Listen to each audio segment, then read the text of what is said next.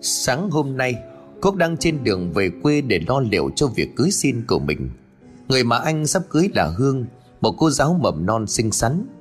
Cả hai gặp và làm quen trong nhóm hội đồng Hương ở trên mạng. Sau một vài lần đưa đối phương đi ăn, đi chơi và tìm hiểu nhau, Thì Quốc đi đến một cái quyết định, đó là cầu hút cô. Có không ít người bất ngờ về sự chóng vánh này. Tuy nhiên, đối với một chàng trai đã 32 tuổi như Quốc đây thì đâu còn thời gian để mà yêu đương như thời còn trai trẻ nữa. Còn Hương, cô năm nay 27 tuổi, Cũng là một độ tuổi quá lứa lứa thì Đối với nhiều người. Thế nên cái đám cưới lần này của cả hai Được gia đình hai bên hưởng ứng lắm. Trên chuyến xe, Quốc đang ngồi, anh còn đi cùng hai người bạn nữa là Trung và Công. Cả hai đều là đồng nghiệp với Quốc Và được anh mời về để bê cháp hộ mình. Trung năm nay 25 tuổi còn Công thì thậm chí mới chỉ vừa tốt nghiệp đại học, Đang thử việc trong bộ phận kế toán của công ty. Sau hơn 5 giờ đồng hồ ngồi trên xe khách, Cả ba cuối cùng cũng về đến thị xã Hòa Bình. Quốc nhau mắt chỉ về dãy núi xa xa trước mặt của mình rồi nói, Hai đứa kiểm tra lại hành lý đi, Để tao đi mướn mấy chiếc xe ôm. Của anh Quốc, Không có taxi hả anh? Cái thằng này, Ở quê mà em làm gì có taxi? Chút nữa mày sẽ thấy Đường ở đây taxi chạy không có nổi đâu. Khoảng chừng 5 phút sau, Quốc quay trở lại cùng với ba người đàn ông ăn mặc có phần bụi bặm. Anh nhận miệng cười rồi dục Có xe rồi này, mau đi thôi. Ba người lần lượt leo lên từng chiếc xe, Công lại có chút gượng gạo, Bởi chiếc xe cậu đang ngồi đây nó tồi tàn cũ nát Và dính đầy dầu nhớt. Báo hại chiếc quần jean màu kem của cậu Dính ngay một vết dầu khá dài. Công liền thở dài, Thôi, xong cái quần hiệu của mình rồi. Tôi đã được quốc thông tin trước về vùng quê của anh vẫn còn khá hoang sơ, Cho nên điều kiện vật chất thiếu thốn. Thế nhưng công chẳng thể tưởng tượng được Là nó lại có phần tệ đến mức như vậy. Thế nhưng thôi, đã lỡ rồi thì phải chấp nhận. Còn ở trên chiếc xe kia Trung lại có phần thích thú, Bởi bản thân của cậu có đam mê xe dịch rất cao. Kỳ nghỉ nào cũng thuê xe rồi cùng hội bạn của mình đi vượt khắp các cung đường. Cho nên khi trông thấy sự hoang sơ, bụi bặm thì những con đường đất trước mặt, Cậu cứ luôn miệng thốt lên, Đẹp quá, May mà mình có mang theo cái máy ảnh Là vài kiểu trông cũng nghệ phết chứ chẳng chơi. Mất thêm một thời gian di chuyển từ bến xe, thì cuối cùng cả ba cũng đến được làng hạ quê của Quốc. Thực ra đây chỉ là quê nội của anh. Từ bé Quốc đã về đây sống với họ hàng phía nội Do bố mẹ của anh đều qua đời trong một vụ tai nạn giao thông. Gọi là cả dòng họ cho sang vậy thôi. Chứ chỉ có mỗi mình ông chức, Bác ruột của Quốc là chấp nhận kêu mang cậu. Bởi thời điểm ấy, chẳng biết người ta đi xem bói ra sao, Mà bảo anh là sao trổi hạ sinh. Khắc chết những người thân của mình. Dòng giã gần 20 năm được ông chức nuôi dưỡng, Quốc đã chứng minh cho miệng lưỡi của thiên hạ biết được rằng, Mình chẳng phải sao chổi hay quả tạ gì, Mà chỉ có những suy nghĩ mê tín để lệch lạc của họ Mới là thứ cần phải bài trừ. Nói qua một chút về gia cảnh của ông chức. Ông là một cán bộ văn thư của xã nay đã nghỉ hưu. Ông cũng có vợ con nhưng cuộc tình đó không kéo dài được lâu Vì vợ của ông ngoại tình. Sau khi ly dị, ông không đi thêm bước nữa. Đây cũng là lúc ông nhận nuôi cuốc. Khoảng 2 tháng trước có gọi điện về báo tin sẽ làm đám cưới, Thì ông chức vui mừng lắm. Ông đã chuẩn bị sửa sang nhà cửa cho cái dịp này lâu rồi. Ban đầu Quốc còn định sẽ chẳng mời dòng họ phía nội của mình tham dự, Bởi vì anh ghét cay ghét đắng Và nhớ như in trong đầu những câu nói miệt thị năm xưa. Tuy nhiên, chính ông chức đã khuyên nhủ Cô con Dù sao thì cũng là một giọt máu đảo hơn ao nước lã. Mọi người bây giờ cũng đâu còn cái suy nghĩ cổ hủ như vậy. Với lại đám cưới mà ít người qua, Họ đi họ cũng không hay. Nhà gái họ nhìn vào nữa chứ. Thế ông bác của mình nói như vậy cũng có lý. Cho nên Quốc đành gần gù giao lại chuyện mời họ hàng cho ông xử lý Thế trước cổng của một căn nhà cấp 4 khá sang trọng Quốc trả tiền xe ôm xong Thì ngoắc tay giang hiệu cho hai người còn lại đi theo mình Bác chức, bác chức ơi rất nhanh chóng từ trong căn nhà cấp 4 kia có bóng người chạy ra. Đó không ai khác chính là ông chức. Ông cao gầy nước da rám nắng trông khỏe khoắn lắm, dù tuổi đã ngoài năm nhăm. Cô mỉm cười đưa ta lên vẫy rồi gọi thêm lần nữa. Bác chức, bác chức ơi! Ông chức lúc này gần gù rồi nói, cây thằng này, sao về không có nói để bác ra đón? Thế mày đi bằng gì về đây? Con đi xe ôm, Có thêm vài cậu làm bê cháp nữa à, Cái đội bê cháp đây hả Trông cũng cao to đẹp trai đấy Trương và công lúc này nhanh nhậu cúi đầu chào Ông chức vừa mở cái cổng sắt vừa hồ hởi nói Thôi Đi đường xa cũng mệt rồi Mau vào trong tắm rửa nghỉ ngơi đi Để bác làm thêm con gà. Thôi bác Bỏ con à, ăn bình thường được mà. Ui dào ơi Thì tao là một con gà bình thường chứ đấy. Đừng có lo nhà đầy gà mà. Tao còn phải bán bớt vì ăn không có hết đấy. Nghe câu nói này cả ba người bọn quốc cười phá lên Rồi lần lượt bước vào trong nhà. Sự niềm nở và hiếu khách của ông chức chưa dừng lại ở đó. Bởi sau màn giới thiệu tên tuổi của mình thì Trung và Công được ông mời thử một loại trà quý, Tự trồng mà theo lời của quốc kể. Khách phải quý lắm thì bác chức mới cho anh pha thứ trà này. Trò chuyện thêm một lúc nữa thì ông chức lò mọ ra sau nhà bắt gà làm thịt. Tất nhiên là ông không cho hai người đồng nghiệp của cháu mình phụ giúp. Ông bảo, Quốc, Mày cứ ngồi đó tiếp đãi hai đứa đi. Tao ra sau là một loáng là xong ấy mà. Ngồi trong gian phòng khách, Trung đưa mắt nhìn quanh một lượt rồi hỏi, Anh Quốc Bác chứ cả một mình à? Xem à, không có thấy ai trong nhà hết. Quốc liền gần gù kể về chuyện của bác mình. Nghe xong trùng tạc lưỡi, Trời đất ơi. Đâu là người thế hệ chưa có khác. Chứ cái thời này kiếm được người như bác ấy quả thật là khó. Nhưng mà sao bác ấy không lấy thêm vợ hả anh? Không, Tao thỉnh thoảng cũng khuyên bác tìm người khác. Thế nhưng mà không hiểu sao bác chỉ lắc đầu cười trừ cho qua. Tao nghĩ à, chắc bác tao còn thương người vợ lầm đường lạc lối của ông ấy nhiều lắm. Đúng thật là đáng buồn mà. Thế bầu không khí đang có phần trùng xuống Trung lúc này thì thầm hỏi, Anh Quốc, Ở đây có chỗ nào cảnh đẹp để đi chơi không? Trong lúc anh chuẩn bị cho đám cưới, Em với thằng Công sẽ đi thăm thú. Rồi ơi, cứ yên tâm. Về quê tao chỉ không có chỗ ăn chơi sang chảnh thôi. Chứ còn những thú vui dân dã Thì mày ở đây cả tháng cũng không hết. Ngay chiều nay, tao sẽ dẫn đi câu ở cái hồ sau làng. Toàn cá lớn không đấy? Có lần là tao còn bị chúng nó kéo ngược xuống dưới nước cơ mà. Được được, hấp dẫn đấy nhưng công thì lại trông không mấy hào hứng, Cậu ta lắc đầu. Hai anh cứ đi đi, em ở nhà nghỉ ngơi thôi, Chứ đi đường dài thế này em thấy chóng vắng đầu óc lắm. Cái thằng này sao mà yếu đuối với em? Trung buông câu châm chọc, Nhưng đúng là thấy sắc mặt của đối phương không tốt, Cho nên cậu cũng không dám đùa nữa. Nói chuyện thêm một lúc thì ông chức từ dưới bếp bưng mâm cơm lên. Bữa cơm chào đón khách cho nên chắc có phần thịnh soạn hơn mọi ngày. Gồm một con gà luộc một nồi thịt kho chung với tép, cơm trắng bột bát canh rau muống. Ngoài ra còn có cái món rượu thuốc, cũng là do ông chức tự tay ngâm. Ông rót cho mỗi người một ly rồi sang sảng nói, tụi bay đừng có thấy rượu mà lắc đầu, cái này nó không để uống cho say. Rượu thuốc đó, uống vào đỡ nhức mỏi cơ thể, lại còn giúp cường dương bổ thận nữa. Thằng quốc đây sắp lấy vợ uống nhiều vào một chút. Ở kìa bác. Quốc ngượng ngùng, ông chức lại tiếp tục châm chọc có cái gì phải ngại, Toàn đàn ông với nhau. Thôi, ăn đi, Kẻo cơm nó nguội thì lại mất ngon. Ăn cơm xong, cả ba được ông chức sắp xếp cho một căn phòng ở phía gian nhà sau.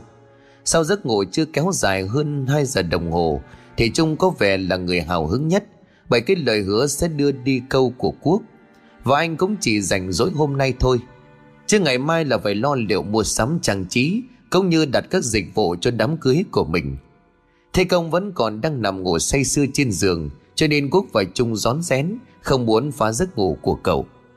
Ra đến bên ngoài ông trước lúc này đang nằm trên cái võng mắc giữa hai gốc cây xoài ở ngoài sân. Khi nghe Quốc nói đi câu thì ông cũng chạy sang nhà hàng xóm Mượn cho mỗi người một cái cần trúc rồi dặn. Chỉ có cái cần này thì câu mới sướng này Chứ cần bình thường đám cá ở dưới hồ chúng nó không có sợ đâu. Vâng ạ à, cháu cảm ơn bác. Trung lễ phép nói Hai tay giơ ra nhận lấy ngay chiếc cần câu. Trên đường đi, Quốc cũng nói thêm về quê nội của mình. Làng hạ, theo như lời của Quốc trước đây, nó rộng lắm. Nhưng sau dò phân tích địa chính cho nên giờ diện tích cũng chỉ còn lại đâu đó, Bằng một phần tư ngày xưa mà thôi. Phải lại đám trai giữa các làng với nhau hay có hiểm khích, Rồi trào lưu bảo vệ gái làng. Cho nên thời ông chức còn làm ở xã, Thỉnh thoảng ông lại phải thức dậy nửa đêm Để cùng công an đi giải quyết mấy vụ đánh nhau. Đi thêm một đoạn nữa, Trung và Quốc cũng đến đường cây hồ sau làng. Nó rộng hơn cầu tưởng tượng Và có khá khá người đang cắm câu. Quốc chọn một cái mồ đất nhô ra rồi thì thầm, Nào triển thôi. Chờ xế chiều, cả hai câu được cả thầy hơn chục con, Nhưng Trung chỉ giữ lại hai con lớn nhất, Số còn lại anh đem thả xuống nước. Trên đường về lại nhà ông trước, Quốc và Trung có ghé vào khu chợ chiều, Mua thêm ít lòng rồi người ta chế biến sẵn. Tuy ông chức hiếu khách là vậy Thế nhưng cũng phải biết ý mà có qua có lại. Và lại trông thấy ưng cái bình rượu thuốc của ông lắm. Tối nay cậu quyết định sẽ say sưa một bữa. Về đến nhà trông thấy bóng bồi bén hai người cầm trên tay Ông Trưng có vẻ thích thú. À hai cái thằng này cũng sành sỏi quá nhỉ. Cái thứ lòng rồi này mà uống rượu thì còn gì bằng? À, Vâng. À ủa bác ơi Thằng công nó chưa dậy luôn à? Ờ chả hiểu sao nó ngủ nhiều thế chứ. Lúc nãy tao có vào gọi mà nó bảo là mệt cho nên là thôi, tao cứ để cho nó ngủ. Vâng à Để cháu vào xem thế nào. Cửa lại đống mồi cho ông chức, Cả hai người bước vào trong phòng để hỏi thăm công. Và đến nơi họ thấy cậu ta tuy đang nằm trên giường, Nhưng hai mắt mở to, Nhìn chằm chằm lên trần nhà. Công, Mày dậy rồi sao không có đi ra ngoài? Nằm dính trên giường vậy hả? Nghe tiếng gọi, công có chút giật mình, Cậu quay sang thì thầm. Hai người về rồi hả? Ờ mày mệt sao vậy? Nói anh nghe. Em thấy mệt quá. Cả người nó cứ dã rời đó, Không có chút sức lực nào. Đã vậy lúc ngủ còn bị bóng đè chứ. Quốc lúc này liền chép miệng Ui dào ơi, bóng với chả bánh. Cây thây hơn tám chục cân của mày á, Thứ gì mà đẻ nổi. Chắc là bị cảm mạo thôi. Một lát nữa ta nấu cho bát cháo hành thị nở, Đảm bảo khỏi ngay. Thế nhưng mà ăn xong ơi, đừng có đâm tao là được. Câu nói đùa của Quốc làm cho Cung tuy mệt, Thế nhưng cũng phải bật cười. Tôi đến trong bữa cơm tối Do sức khỏe của cậu còn chưa ổn Cho nên công chỉ ăn tí cháo Rồi vào trong phòng nằm nghỉ. Ở ngoài ông chức cùng Quốc và Trung uống đến say khướt thì mới thôi. Sáng hôm sau do dư âm của buổi tiệc rượu đêm qua Cho nên Trung ngủ tới hơn 11 giờ mới tỉnh dậy. Trong phòng lúc này chỉ còn một mình Cậu lò mò bước xuống giường đảo mắt nhìn xung quanh. Không thấy Quốc và Công đâu Trung bước ra ngoài rồi cất tiếng gọi. Công, anh Quốc, hai người đâu rồi? Vẫn không có ai trả lời. Nghe tiếng của Trung ông chức đang tứ sau ở ngoài vườn đằng sau nói vọng lại. Sẽ dọa con, Hai đứa nó lên thị xã mua sắm đồ mấy cái thứ trang trí. À dạ con say quá. Thanh niên gì mà yêu thế? Tính ra uống có mấy chén chứ mày? Đâu, con phải uống ba bốn mươi chén đấy chứ. Lê lát cô uống tiếp được nữa không? Được chứ, bác yên tâm. Rượu này ngon thật ra con uống say. Thế nhưng mà không bị đau đầu. Bởi rượu quý của tôi mà lại. Thôi, ngồi đây chơi đi. Còn thằng Quốc nó cũng sắp về rồi đấy. Vâng ạ. Trong lúc này gần ngủ ngồi xuống, bộ bàn ghế nhấp nháp vài ngụm trà, Sẵn kiểm tra hộp thư điện tử để tư vấn cho khách hàng, Loại dịch vụ công. Lại thêm một ngày nữa trôi qua, Cô cũng chẳng trí cho gian phòng khách của mình được kha khá. Anh còn dán thêm dòng chữ bằng bút xốp, Ghi lễ thành hôn Ngọc Quốc và Thu Hương. Ông chức có vẻ vui mừng lắm. Cả mắt của ông ánh lên một vẻ đầy tự hào. Không phải thôi, Có đâu khác gì con trai của ông chứ.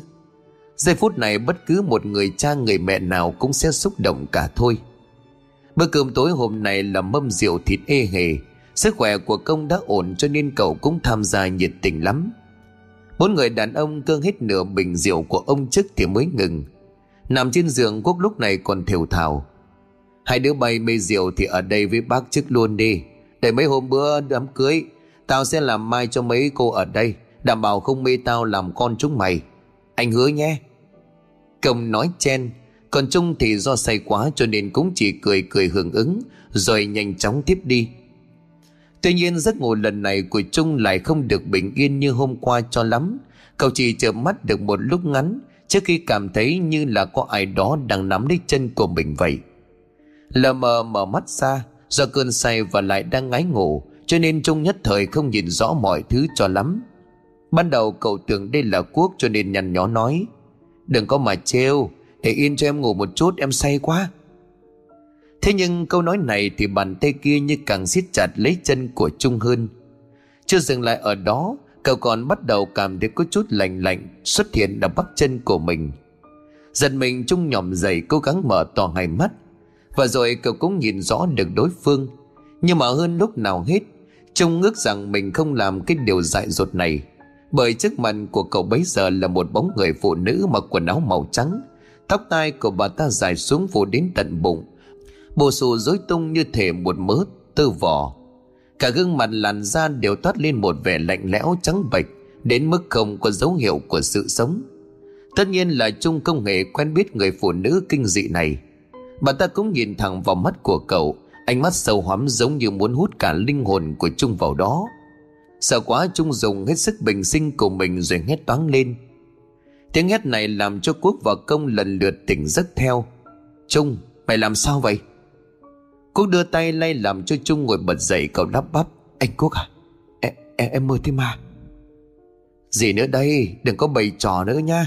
Đang ngủ ngon lành mà. Đúng lúc này thì ông chức xuất hiện. Ông đứng gặp bên ngoài đập vào cửa phòng. Sao đây? Đứa nào hét lên đấy bay? Không đợi cho Trung trả lời, Quốc liền lên tiếng. Không có gì đâu, bác chức ạ.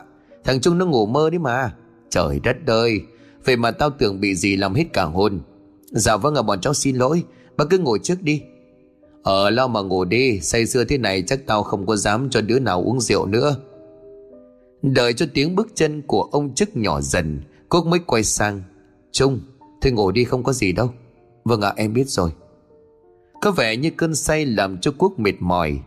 Anh nằm lại giường và cũng chỉ chưa đến 2 phút sau Tiếng ấy khẽ khẽ của Quốc đã vang lên. Trong vòng lúc này Trung hoang mang lắm. Chưa dừng lại ở đó cậu nhận ra công cũng đang nhìn mình Bằng một ánh mắt có phần kỳ lạ. Anh Trung, anh Trung Sao đây? Anh anh mơ thấy gì hả? Thôi bỏ đi, sao tao mơ bậy bạ thôi mà? Anh Trung, anh kể cho bọn em nghe được không? À có phải anh mơ thấy một người phụ nữ mặc đồ trắng phải không? Câu hỏi này của công khiến cho Trung giật mình. Hai mắt của cậu mở to nhìn đối phương. Mày nói sao? Vậy là anh cũng mơ giống em rồi. Anh có nhớ cái hôm qua lúc em bảo mệt, Rồi vào trong phòng nằm ngủ chưa không? Nhớ. Lúc đó em cũng mơ thấy một người phụ nữ mặc đồ trắng. Trông bà ta lúc đó đáng sợ lắm. Đến lúc tỉnh dậy thì em còn bị bóng đè. Cảm giác nghẹt thở như là muốn chết đi sống lại vậy. Trời đất ơi, sao mày không có nói? Em cũng chỉ nghĩ là mình mơ linh tinh cho nên em không có nói. Và lại anh cũng cũng đâu có tin chứ. Nhưng mà giờ thì em biết đây không phải là sự trùng hợp. Anh nói xem, Anh cũng mơ giống em phải không? Trung im lặng không đáp, Nhưng sự im lặng này chẳng khác gì một lời xác nhận.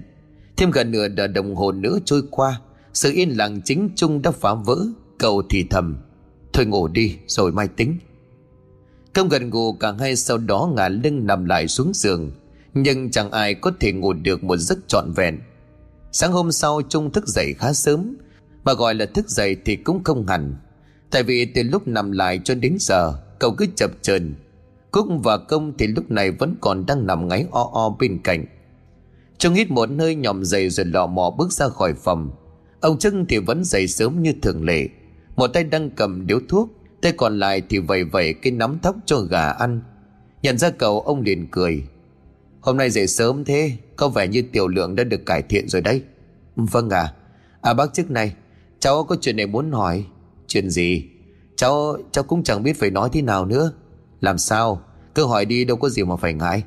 Bác trước ơi, Bác có tin vào ma không à Cái cậu này nói cái gì vậy? Không còn cách nào khác, Trung đành kể lại chuyện mà mình và công gặp trong những giấc mơ. Nghe kể xong, gương mặt của ông chức có phần đăm chiêu ông lầm bầm Chuyện này chắc hai đứa mệt mỏi trong người cho nên đâm ra ảo giác thôi.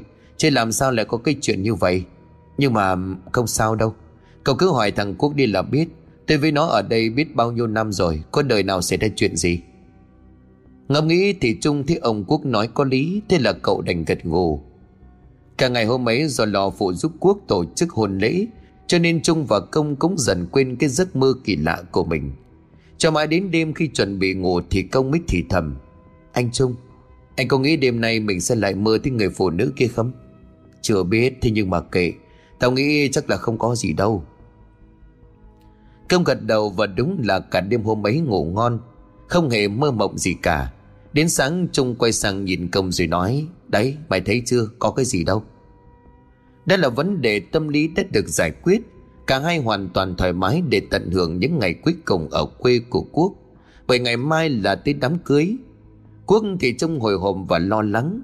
Chiều này anh mặc bộ vest mang từ thành phố về. Nhìn thấy đứa cháu, ông chức có vẻ xúc động Trung thì châm chọc. Bác chức, Bác thấy anh Quốc mặc vest thế nào? Có đẹp bằng bác lúc trẻ không? Làm sao mà bằng được? Hồi trẻ ta mà mặc vest á, Là gái cả cái làng cả cái tổng này điêu đứng. Mọi người cứ như vậy cười ổ lên, Không khí vui tươi thoải mái lắm. Và rồi thời khắc quan trọng cuối cùng cũng đến. Hôn lễ của quốc được diễn ra.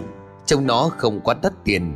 Nhưng đối với những người dân ở vùng quê này, Thì đây là một trong những đám cưới sang trọng nhất.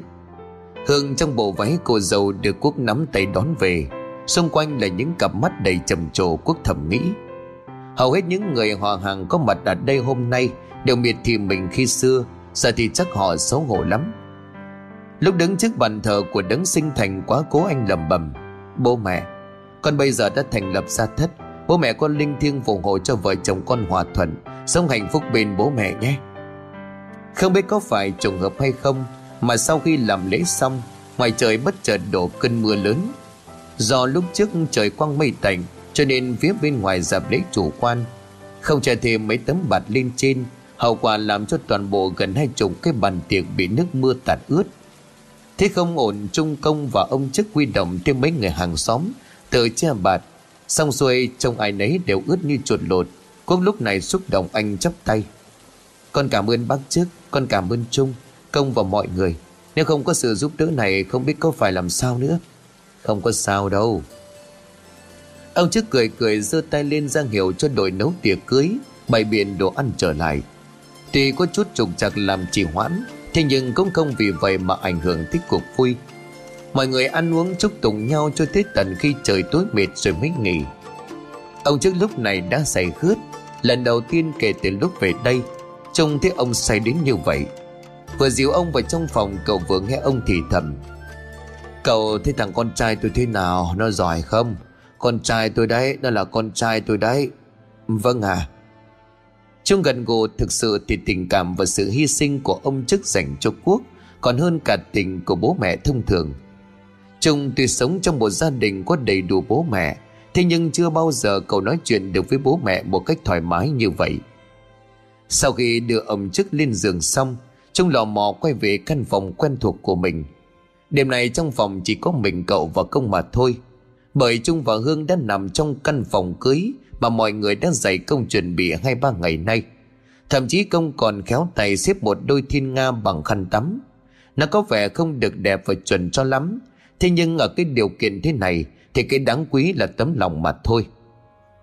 Về đến nơi Trung Thế Công đã nằm ngủ từ bao giờ, tính ra trong bữa tiệc cậu ấy là người nhiệt tình góp vui nhất.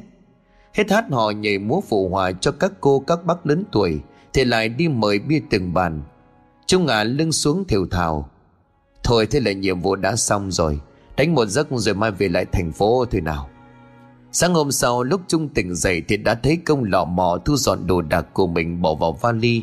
Cậu nhíu mày rồi lẩm bẩm: Mày làm cái gì mà gấp gáp vậy em? Còn sớm mà.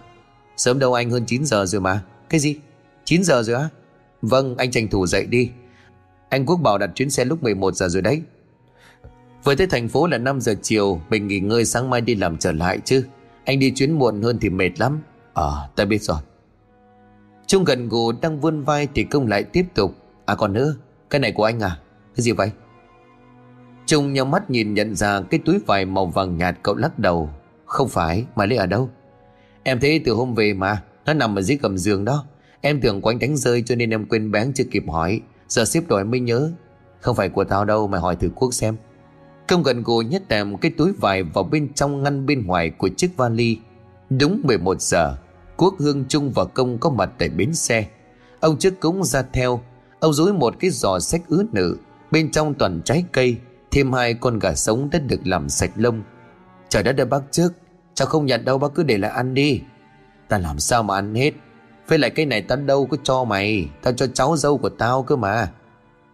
Ông nhìn Hương rồi nói, con này, ở trên đó nó còn phải chăm sóc và để mắt tới nó nha Giờ nào con là vợ nó rồi, Nó mà lệch sóng thì cứ thẳng tay chừng trị, Bác ủng hộ. Ờ kìa bác trước, Sao bác lại bán đứng cháu thế? Mọi người cười ồ cả lên. Do đã đến giờ xe chạy cho nên họ cũng rất nhanh chóng nói lời từ biệt. Ngồi trên xe không hiểu sao công cứ có một cảm giác mình quên quên gì đó. Nhưng mà rồi dưới tác dụng của liều thuốc chống say, Cậu nhắm mắt lại từ từ và thiếp đi. Trở về chiều, chiếc xe khách dừng tại bến. Trông nhìn ngắm phố xá đông đúc mà thấy trong lòng hào hứng. Tính ra cũng gần cả tuần rồi, Cậu mới đừng trông thấy lại nó. Nhân lúc đợi taxi Trung quay sang, Ê công, Tối nay ra phố đi bộ làm vài chai không? Vâng cũng được. Anh Quốc, anh đi không? Ôi dào ôi Dù riêng người đã có vợ là còn trước mặt vợ người ta là tội ác đấy em. Thôi, để cho anh Quốc mày tiết kiệm sức lực mà trả bài. Câu nói châm trọng này làm cho Quốc ngượng ngùng. Hương cũng chẳng khác hơn là bao. Cô cấu nhẹ vào tay của người chồng mới cưới. Em nói trước rồi đi nha. Đừng có mà rượu chè đổ đố nó, Hạn chế đi. Vâng anh biết rồi mà. Cô cười khổ một tiếng. Giờ Thành đã hiểu được nỗi khổ của những ông chồng rồi đấy. Lại nói về công, Về tiếng nhà thì cậu chưa được nghỉ ngơi ngay. Mới đặt cái vali xuống Thì đang nghe tiếng của ông Khang bố của mình gọi. Công ơi công Con nghe đây bố. Mày thay quần áo đi sang nhà cô Sáu với ngoại với bố. Ủa sao nó làm gì à Mẹ chồng của cô ấy mất rồi. Mẹ mày đi công tác ngày mai mới về. Qua đó thì nào cũng làm mấy chén rượu cho nên là đi cùng bố. Có gì còn đưa về. Chưa bị công an giao thông họ thổi nồng độ cồn thì có mệt lắm. Công ty không muốn chút nào nhưng cũng phải gật đầu đồng ý. Hơn 6 giờ tối, hai bố con cậu qua tới nơi. Đúng chất có một cái đám tang nhà giàu. Vòng hoa kéo dài cho đến tận cầm. Còn có một hàng gần chục chiếc xe hơi đậu dọc khắp con đường. Không phải thôi. Cô Sáu của công làm kinh doanh địa ốc bất động sản có tiếng trong thành phố, Cho nên mọi việc hiếu hỉ Nhưng mối quan hệ làm ăn của cô đều có mặt cả. Dừng xe xong hai bố con lọ mò tiến vào. Công cũng chẳng quan tâm quá nhiều. Mặc trông khang ngồi tiếp chuyện uống rượu. Cậu thắp hương xong thì lọ mò bước ra cái bàn trong góc Để ngồi chơi game giết thời gian. Đang mải mê với ván game thì công giật mình nhận ra Có người đang vỗ vào vai của mình. Cậu này Tôi ngồi đây được chứ? Cậu ngước lên người vừa nói đây Là một ông sư trông khá lớn tuổi. Cậu lịch sự gật đầu nhòm dậy chỉ sang cái ghế bên cạnh. Dạ vâng ạ à, mời thầy ngồi. Cảm ơn cậu. Đợi cho đối phương ngồi xong công trở lại với ván game của mình. Nhưng chỉ chưa đầy một phút Ông sư kia đã cất tiếng. Cậu thanh niên Ờ cậu là gì với chủ nhà? Dạ con là cháu cô Sáu Thu thôi à Chứ không có mối quan hệ với bà cụ mẹ chồng của cô. Ờ ra là vậy. Cậu tên gì? Năm nay bao tuổi rồi? Giờ thì công có chút khó chịu với ông sư kia. Cậu không đám vợ im lặng rồi dán mặt vào màn hình điện thoại. Này cậu, cậu tên gì? Lần này thì công không thể im lặng được nữa. Cậu nhăn nhó hỏi ngược lại. Ờ sao vậy à? Có chuyện gì quan trọng không thưa ông? Ờ, cũng không có gì. Thật tôi thấy thần sắc của cậu không được tốt. Sau này công việc và cuộc sống của cậu vẫn hanh thông chứ? Cần tôi xem chỉ tay cho không? Thưa cảm ơn ông. Công lắc đầu. Nhưng bộ cuộc sống của tôi đang hết sức bình thường. Ồ nếu vậy thì thôi. Tôi không làm phiền cậu. Nhưng mà nếu có chuyện gì hoặc là hữu duyên Thì cậu cứ đến chùa Linh Phong tìm tôi. À, Cảm ơn ông. Công đáp lại một thái độ hết sức lạnh lùng.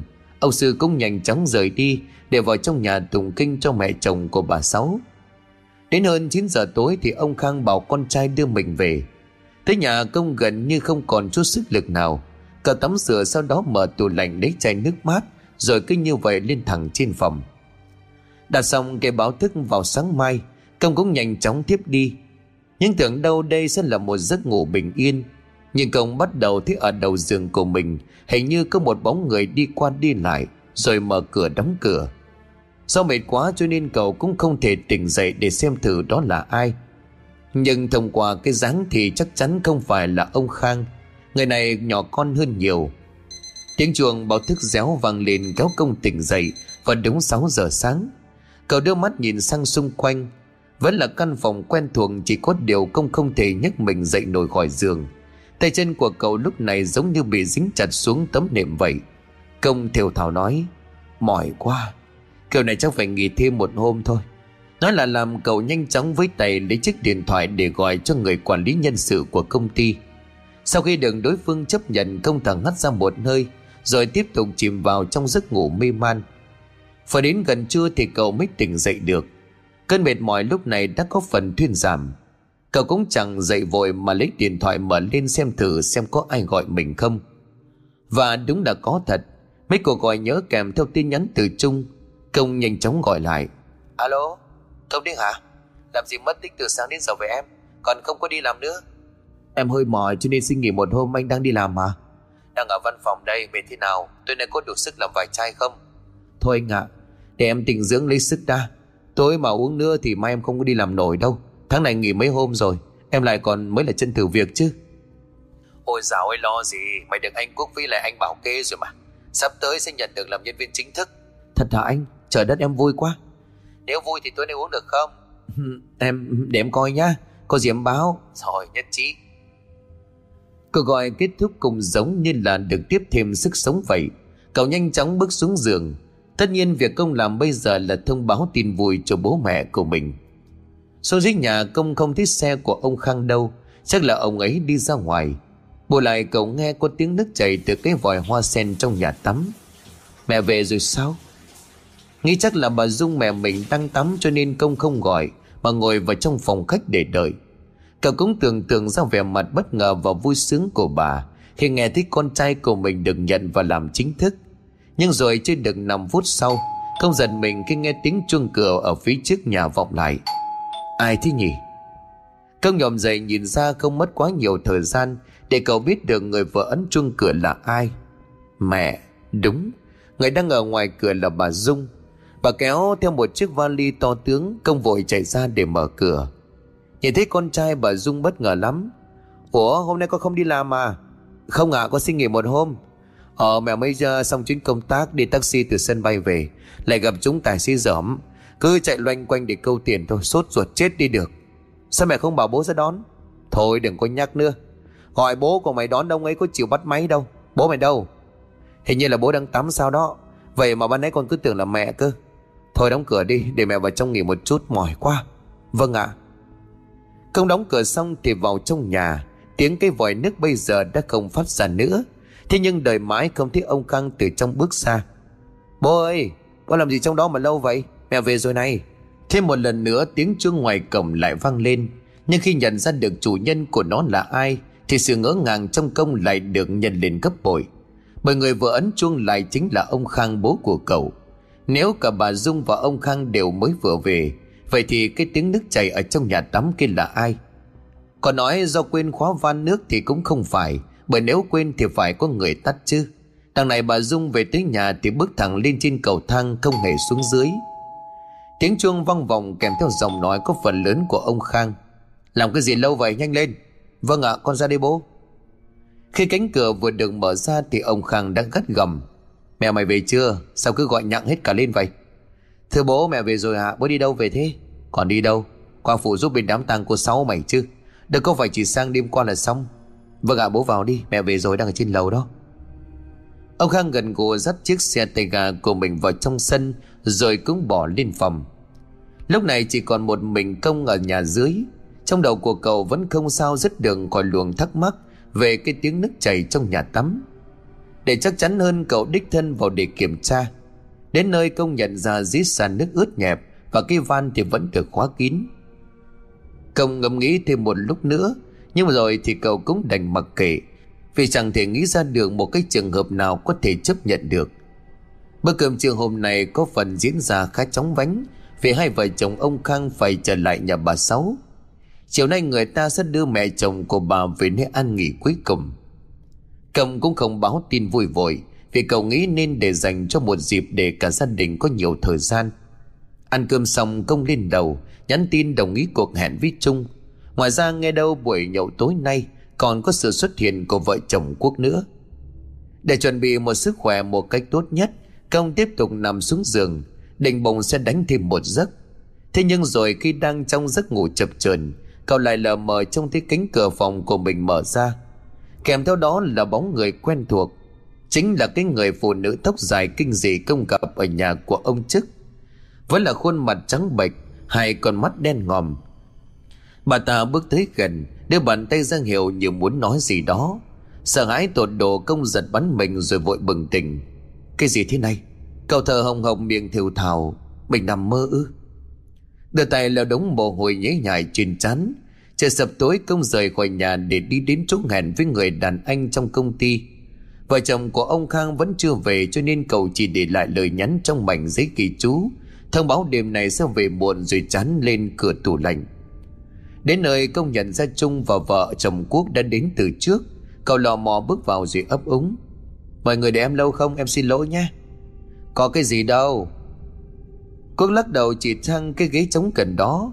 Bọn anh cũng vừa tới mà. Hồi đi chồng này anh chị lo.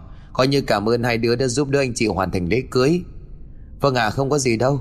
Em còn thèm bình rượu thuốc của bác trước lắm. Hay là để tháng sau ờ, đến đợt nghỉ lễ Mình lại về ấy nữa anh nhỉ? Được chứ. Nếu mọi người muốn anh sẵn sàng mà. Cứ như vậy cuộc nhậu diễn ra trong không khí vui vẻ. Chỉ có công là vẫn thấy gợn gợn trong lòng. Và rồi nhân lúc Quốc đưa Hương đi vệ sinh Cậu mới quay sang phía Trung rồi thì thầm Anh Trung, anh Trung Sao, mày hết bia hả? Để anh cấp cho. Không, em vẫn còn. Em có cái chuyện này muốn hỏi anh. Chuyện gì? Anh có mơ thấy giấc mơ kia không? Giấc mơ nào? Thì cái giấc mơ lúc ở nhà bác trước đó. Thôi đi mày. Mơ thì nó làm cái gì nữa?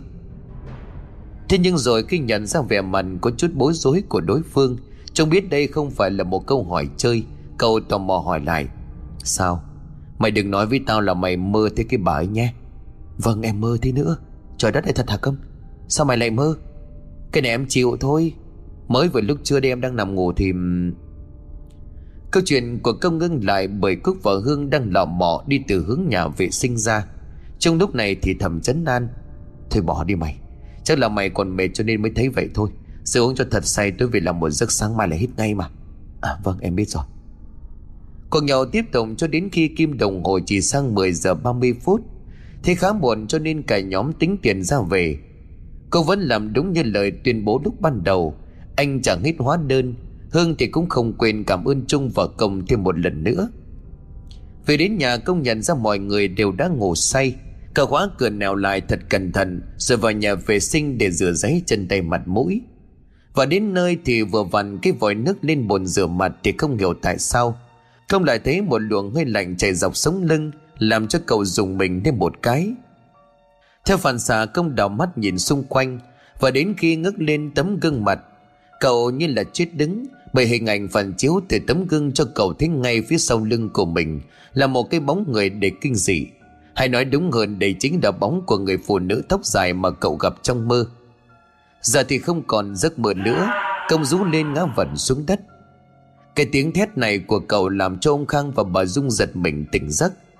Họ tức tốc chạy xuống dưới Công lúc này cũng đã bò ra khỏi nhà vệ sinh Nhưng cả người của cậu ướt sũng vì nước đọng trên sàn. Nhìn bộ dạng của con trai bà Hương cuống quýt Con ơi con làm sao thế này? Mẹ, mẹ ơi cứu con. Người thấy cái mùi rượu bia sộc thẳng vào mũi ông Khang nhằn nhó Bà cứ mặc kệ nó đi Ở đâu cái thói nhậu nhẹt rồi vì làm loạn thế này? Công ngước mắt nhìn bố của mình toàn định giải thích Nhưng lại thêm một lần nữa Cậu trông thấy cái bóng kinh dị đang đứng sau lưng của ông Khang. Công thét lớn, cậu ngã ra đất bất tỉnh nhân sự. Đến lúc tỉnh dậy công nhận ra mình đang nằm trong bệnh viện. Bà Dung thì ngồi gục ở bên cạnh giường. Gương mặt của bà có chút mệt mỏi. Công thều thào rồi cất tiếng, Mẹ ơi, mẹ. Nghe tiếng gọi, bà Dung giật mình, không giấu nổi sự vui mừng. Mày tỉnh rồi hả con? Thế trong người thế nào? Con con bị gì vậy mẹ? Mày suýt nữa làm cho tao với bố mày sợ chết đấy con. Bác sĩ bảo mày uống rượu bia rồi trúng gió. Mày đưa đến bệnh viện kịp thời. Họ xúc ruột trước cho mày qua cơn nguy kịch Chứ nếu không thì Sự ngầm ngừng của bà Dung làm cho công hiểu được phần nào tính nghiêm trọng của sự việc. Nhưng ngoài tình trạng sức khỏe ra, Cậu còn nhớ tới cái hình dáng kinh khủng kia Trước khi ngất lịm. Cậu níu lấy tay của bà Dung rồi thều thào. Mẹ ơi, Trong nhà mình hình như là có người nào đó ghê lắm mẹ ạ. Cái thằng này ăn trả nói, Người nào là người nào? Không kể lại cho mẹ của mình nghe, Nhưng chẳng những bà không tin lại còn nhăn mặt rồi gắt. Mày đừng có nói khủng điên nha May mà bố mày không có ở đây đấy, Chứ ông ấy mà nghe thì chỉ có nước ốm đòn thôi. Con nói thật mà mẹ. Rồi, Là do người mà mày thấy chứ không phải là mày say xỉn được chưa? Thế không thể nào thuyết phục được tư tưởng vô thần của mẹ Công liền thở dài. Thôi, con không có gì đâu, Con xin lỗi mẹ. Lỗi vì chả phải. Sau này mẹ làm ơn đừng có đi uống nữa. Công việc thì vẫn công việc, Nhưng mà phải biết hạn chế, nghe chưa con? Con biết rồi mà. À mà điện thoại của con đâu rồi mẹ? Điện thoại hả? Ở hình như ở trong túi, Để mẹ một tí. Một lát sau khi đường bà Dung đưa cho điện thoại, Công cầm lấy rồi lướt lướt. Chẳng có thêm cái thông báo nào đáng chú ý. Cậu thở dài đấu tranh tư tưởng. Cái bóng người đó rốt cuộc là thế nào chứ? Liệu đây có phải là ma không? Trước đến giờ chưa lần nào công trải qua chuyện tâm linh kinh dị như vậy. Hơn nữa môi trường xung quanh, Âu Khang, bà Dung là hai người hết sức bài trừ chuyện mê tín dị đoan. Cho nên công biết giờ cô nói thế nào, hai người họ cũng không tin. Bất chợt cậu nghĩ tới một người. Không biết ông ta có thể giúp được mình không nhỉ? Nhưng mà phải thử mới được chứ. Sáng hôm sau, công được xuất viện vì tình hình sức khỏe đã ổn định. Cậu nói với bố mẹ rằng mình đi làm rồi bắt taxi đến thẳng chùa Linh Phong. Đúng vậy, người cứ muốn tìm tới đây Chính là vị sư già hôm trước mà cậu gặp trong tang lễ của bà Sáu Thu. Vừa đến nơi công nhau mắt nhìn ba chữ Linh Phong tự trên biển ở cổng chùa. Ngôi chùa này nhỏ hơn so với tưởng tượng của cậu, Bởi đối với một người giàu có và thích khoe khoang như cô Sáu của mình Mà lại đi thuê mướn một ông thầy ở ngôi chùa nhỏ như vậy sao? Chắc hẳn ông sư già kia phải có tài cán gì đó. Có thêm một chút hy vọng Cầm kinh như vậy bước chân thẳng vào bên trong. Khi đã đứng bên ngoài cái bầu cửa của chính điện Cậu thì thầm cất tiếng gọi. Có ai đây không hả Cũng phải mất một lúc lâu sau mới có người bước ra. Và đây không ai khác chính là vị sư giả hôm trước. Có vẻ ông ta cũng nhận ra công cho nên gật đầu. Chào cậu, cậu tới rồi sao? Tôi đợi cậu mãi. Vâng thưa sư thầy, con tới để khoan hãy nói. Cậu bỏ dép rồi vào thắp hương trước đi. Công gật gù bắt đầu làm theo. Sau khi thắp hương sau Cậu được vị sư mời tới gian sau của ngôi chùa. Nào, cậu ngồi đi. Có chuyện gì trình bày rõ ràng đừng ngại. Công cũng chẳng kịp ngồi xuống cho đàng hoàng. Cậu cứ như vậy kể hết về giấc mơ của mình Và lần chạm chán với người phụ nữ kinh dị kia vào đêm qua. Nghe xong, vị sư nhú hai hàng lông mày rồi tò mò hỏi. Cậu xem thử có quên chi tiết nào không? Chứ sao lại vô lý vậy chứ? Ờ vô lý gì hả? Thì cậu không quen không biết người ta, Mà họ lại theo ám ảnh. Hay là cậu thử nhớ lại cái lúc ở đó, Cậu có mang thứ gì về không? Cái này um... Công im lặng, cố gắng nhớ lại Rồi ngay mắt của cậu trợn lên miệng thẳng thốt. À đúng rồi đúng rồi. Có có khi nào là nó không? Thưa sư thầy là hôm ấy con thấy trong phòng có một cái túi màu vàng. Con nghĩ là túi thơm định hỏi rồi trả lại cho anh Quốc, Nhưng mà lu bu quá cho nên con chưa có kịp. Vậy bây giờ cái túi đó ở đâu? Cậu có thể cho tôi xem qua được chứ? Dạ được. Hình như nó vẫn ở trong chiếc vali đựng quần áo của con. Sư thầy đợi con một lát con về lấy ngay. Được, cậu đi đi. Khoảng hơn một giờ đồng hồ sau, Công trở lại với chiếc túi màu vàng bé bằng nửa lòng bàn tay. Vừa trông thấy nó vì sư già lắc đầu nhăn mặt. Cái này không phải là túi thơm. Thưa thầy thầy nói vậy là sao à Tôi sợ khi nói ra sẽ làm cậu kinh sợ đấy. Ờ, à, Thầy thầy cứ nói đi. Cái này nếu như tôi không nhầm Thì là một dạng bùa chú để chấn niệm Và nhốt vong hồn của người khác. Thầy nói sao à? Cái túi này đựng vong hồn? Rất có thể như vậy. Tuy nhiên thường thì phải có bùa chú dán ở trên chứ. Cậu chỉ thấy một cái túi này sao? Công lúc này ngập ngừng. À, Hình như không thầy ạ. Con con đúng là thấy có cái một mảnh giấy nhỏ dán ở trên. Thế nhưng mà trông nó cũ kỹ lắm. Con cứ tưởng là rác cho nên con gỡ vứt đi rồi. Trời đất, Cậu đúng là điếc không sợ súng. Thảo nào cái vong hồn đó mới thoát ra rồi ám cậu. Nhưng mà thầy, Bây giờ con phải làm sao à? Cậu cứ bình tĩnh.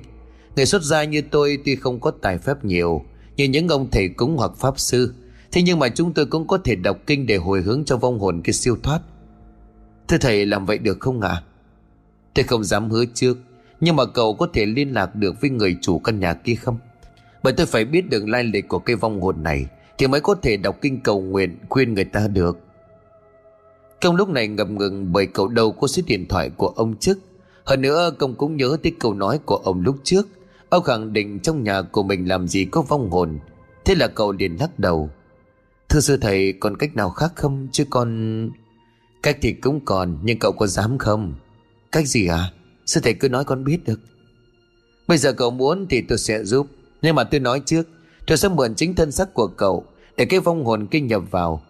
Từ đó tôi có thể nghe được tâm tư nguyện vọng của họ, Xem họ muốn gì, Mình đáp ứng rồi sau đó tụng kinh khuyên họ siêu thoát.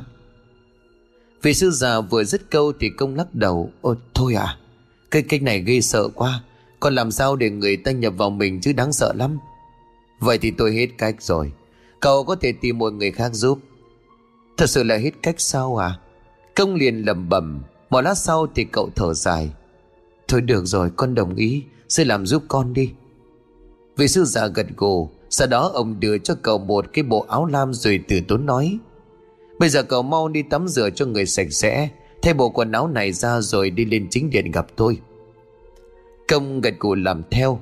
Trong lúc đi tắm, nhớ lại cái hình ảnh kinh dị vào đêm qua, Thì cậu chốc chốc lại giật mình. Ngoái nhìn xung quanh không biết cái vong hồn kia có ở đây lúc này, Mà nhìn cậu tắm hay không. Cơ may không có thứ gì đáng sợ xuất hiện. Sau khi tắm xong cầm tức tốc quay trở lại chính điện. Vị sư già kia cũng đang đợi sẵn ở đó. Ông khoác một bộ áo cà sa màu đỏ để chuẩn bị làm lễ. Sau một hồi chuông công đừng dẫn ngồi xuống trước tấm đệm trước bàn thờ Phật, Vị sư lúc này thì thầm. Cậu cứ nhắm mắt lại đi, Cố gắng thả lòng người, Thế nhưng tuyệt đối không được ngủ cục đâu đấy. Vâng ạ, con biết rồi. Theo lời của đối phương thì công nhắm mắt cố gắng gạt bỏ đi hết những suy nghĩ rối ren trong đầu. Cái túi màu vàng cũng được vị sư mở ra. Bên trong có một lọn tóc, Hai cây kim nhỏ dùng để may quần áo.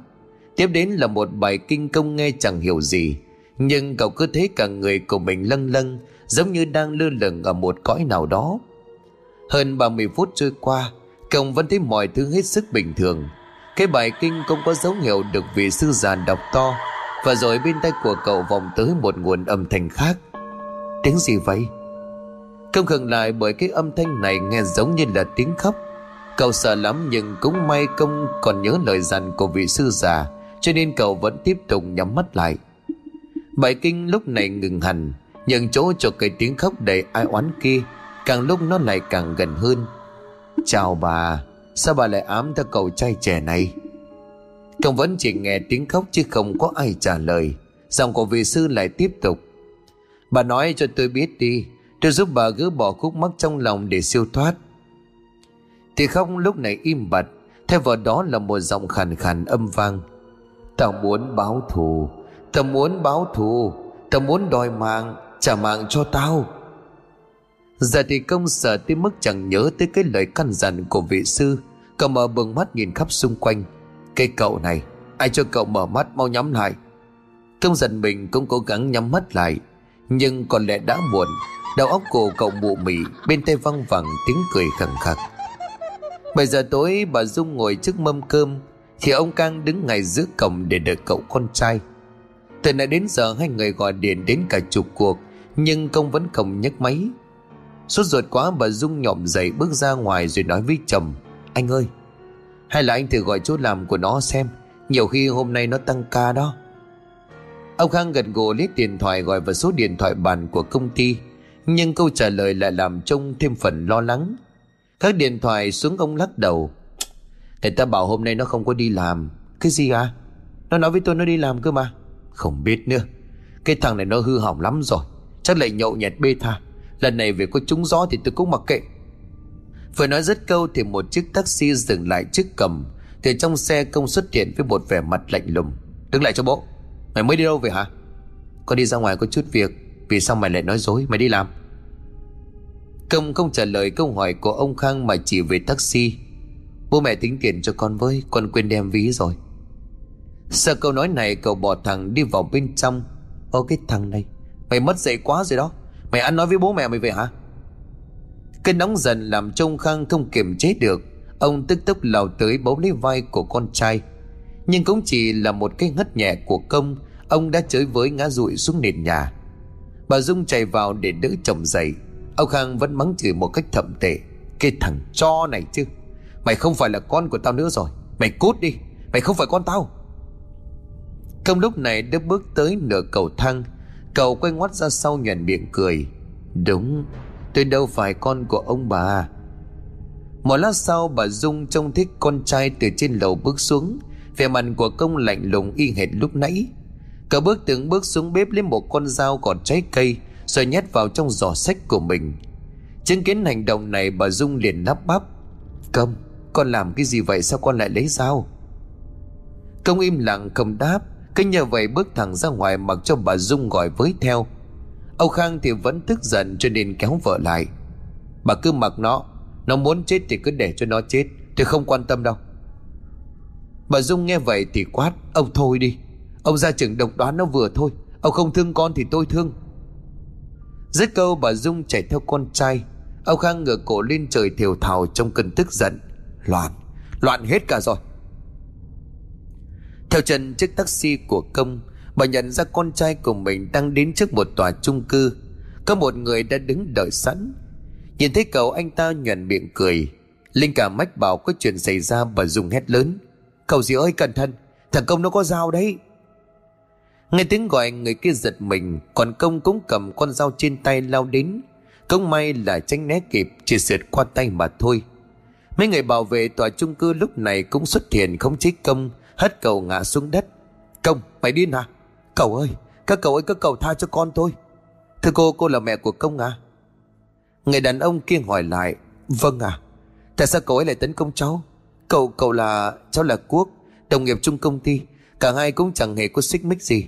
Mười mấy hôm trước công còn về quê bê cháp của cháu cơ mà. Thưa cậu là tôi cũng xin thú thật là không biết chuyện gì, Nhưng mà tôi xin cậu đừng truy cứu chuyện này. Chứ giờ mà nó dính vào vòng lao lý tôi sợ lắm. Còn dạy cái mang tôi xin bồi thường thiệt hại cho cậu. Thưa cô hả Cháu cũng không bị thương nặng lắm cho nên không cần truy cứu. Chỉ là cháu muốn hỏi tại sao công làm vậy. Công lúc này hai mắt trắng dã, cậu ta vùng vẫy. Thả tao ra, Tao phải giết mày, Phải giết mày. Này công, Cậu không nhận ra à anh Quốc đây. Tao phải giết mày, Tao phải giết mày thằng con hoang. Bà Dung lúc này liền gào lên, Công, Con bình tĩnh lại có nói cái gì vậy? Tao không phải là con của mày. Thế có gì đó không đúng Quốc hỏi Công, Cậu sao vậy? Tao đâu phải là công. Thằng chó này mày không biết chào bác Quyên hả? Bác Quyên của mày đây. Quốc giật mình anh chừng mắt. Công, Đây không phải chuyện đùa. Ai nói với mày tao đùa? Bác Quyên của mày đây Quốc ơi. Bác Quyên của mày hiện hồn về báo thù đây. Sau cái chàng cười đầy cái sợ ấy, Công gục xuống ngất lịm. Bà Dung cùng mấy người bảo vệ tức tốc gọi xe cấp cứu. Cô cũng đi theo nhưng gương mặt của anh lúc này tràn đầy sự bàng hoàng. Trong thời gian đợi bác sĩ cấp cứu cho công Quốc được đưa đi băng bó vết thương. Bà Dung ngồi thẫn thờ trên ghế. Thực chất bà không có khái niệm về thế giới tâm linh, Nhưng mà những gì vừa xảy ra đây, Nó cho bà một cái cảm giác rằng, Tuy hình hài là bên ngoài của công, Thế nhưng hình như linh hồn bên trong không phải con trai của bà nữa. Đúng lúc này có tiếng chuông điện thoại vang lên. Là ông Khang gọi tới. Ban đầu bà Dung cũng không muốn nhấc máy nhưng gọi đến cuộc thứ ba thì bà cũng miễn cưỡng trả lời. Sau khi thông báo con trai nằm trong bệnh viện Bà cúp máy luôn vì nghĩ chắc bây giờ chồng của bà đang hả ngây lắm. Thế nhưng bà không thể ngờ được rằng chỉ nửa giờ đồng hồ Ông Khang đã xuất hiện. Nhưng ông không đi một mình mà còn dẫn theo một vị sư già. Em, em... Ông Khang lúc này hớt hải hỏi Thằng Công nó đâu rồi? Anh còn quan tâm đến nó hả? Nó đang được cấp cứu trong khi anh còn dẫn thầy chủ đến. Anh ác độc đến mức thuê sẵn người tụng kinh siêu độ cho con. Không, Anh đang dối lắm đây. Tự dưng con sáu nó chở ông này đến, Bảo là ông ấy à, nặng nặng đòi gặp con trai của mình có chuyện gấp, Ảnh hưởng đến tính mạng. Có chuyện gì vậy? Vị sư già kể lại mọi chuyện cho vợ chồng ông Khang nghe. Sau khi cái lễ nhập hồn ở trong chùa thất bại Công đã hoàn toàn mất kiểm soát. Cậu bị chính cái vong hồn kia nhập vào. Vị sư cũng ngăn cản và bị xung ngã đến mức Sập đầu vào cánh cửa ngất đi. Đến lúc tỉnh dậy, Ông tức tốc tìm đến nhà bà Sáu Để thu hỏi về công. Nghe thấy những lời này, Ông Khang bán tín bán nghi. Còn bà Dung thì hoàn toàn bị thuyết phục, Bởi chứng kiến và nghe thấy giọng nói khàn khàn Phát ra từ cổ họng của con trai. Đây chắc chắn không phải là công, Không phải con trai của bà. Đợi thêm nửa giờ thì công cúng hồi tỉnh. Nhưng tình trạng của cậu thì khó nói lắm. Công hoàng loạn gào thét đập phá bất cứ thứ gì trong tầm mắt, Để nối các cô y tá về giữ cầu lại bằng những sợi dây chói. Vị sư già bước tới hai tay chép miệng lâm dâm niệm Phật. Không biết có phải sức mạnh từ những câu kinh này không, Mà công có vẻ sợ sệt. Cậu nhòm người dậy chừng mắt nhìn thẳng vào đối phương. Cút đi. Lão thì chùa già kia cút đi. Tôi không thù không oán gì với lão, Đừng xíu vào chuyện của tôi. Vị sư già ngừng lại, ông giữ phong thái nhẹ nhàng rồi đáp. Thưa bà bà nói vậy đâu phải. Vì cậu thanh niên này đâu có thù oán gì với bà. Đúng Đúng là nó không thù oán gì với tao. Nhưng tao mượn xác để trả thù. Tao phải giết hết, Tao phải giết hết. Bà bình tĩnh đi. Kẻo làm ảnh hưởng đến thân xác của người ta. Tôi tới đây không theo phe nào cả. Tôi chỉ muốn bảo vệ cho những người vô tội. Vô tội? Tao cũng vô tội đây. Nhưng mà tại sao tao phải chết? Thế ai hại bà? Ai làm cho bà chết? Công lúc này xuất hiện với cánh tay trái bị băng bó. Vừa nhìn thấy anh, công đã chừng mắt. Thằng con hoang, Mày chưa chết hả thằng con hoang? Cô ngỡ người, còn vì sư thầy chỉ vào anh. Bà quen người này. Quen chứ. Ông thử hỏi nó xem nó còn nhớ tôi không? Bác Quyên của nó đây. Cô bước tới nói chen. Vô lý, bác Quyên gì ở đây? Bác Quyên trong trí nhớ của tôi đã bỏ nhà đi hơn 20 năm. Nếu là bác Quyên thì bà phải tự xấu hổ chứ. Bà đã bỏ bác chức của tôi, Bà đã phản bội lại tình yêu của ông ấy.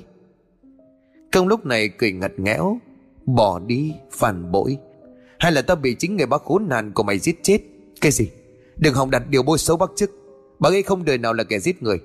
Cho dù bác ấy cố hận bà tới đâu đi chăng nữa Cậu không bao giờ thực hiện cái tội ác đó. Mày đúng là đồ ngu muội. Được, để tao kể cho mày nghe. Cái thời điểm đó ta không có quen ai Hay làm chuyện gì có lỗi với bác của mày, Mà người làm chuyện có lỗi chính là ông ta. Ông ta dám tặng tiểu với chính em dâu của mình, Và sản phẩm của cuộc tình ngang trái đó là mày. Chính là mày đó. Nói dối, Bà nói dối. Mày có thể không tin cũng được, Nhưng sự thật mãi là sự thật. Lúc ta phát hiện ra, Ta đã định làm lớn chuyện này lên cho cả dòng họ này biết, Nhưng tao chưa kịp làm Thì đã bị lão đó bóp cổ cho đến chết. Rồi chôn xác ngay dưới gầm giường ở trong phòng. Cùng thời điểm đó, Em trai và em dâu của lão ta Cũng gặp tai nạn giao thông mất, Nên tất cả những sự quan tâm đều đổ dồn về phía ấy. Lão lên luồn cây cớ tao phản bội rồi bỏ nhà đi để lấp liếm. Còn lão độc ác đến mức dứt thầy về nhốt phong hồn của tao, Không cho tao siêu thoát. Mày nghĩ xem với bao nhiêu tội trạng như vậy, Có đáng để tao trả thù không? Không ngờ cổ lên mà cười lớn. Quốc thì tất nhiên là không tin anh lắc đầu ngoẩy ngoẩy Không, không thể nào, bà nói dối. Công chỉ cười mà không dám nói thêm. Vị sư già quay sang nói với Quốc Này cậu Tôi thấy thường những trường hợp này vong hồn chẳng ai nói dối đâu.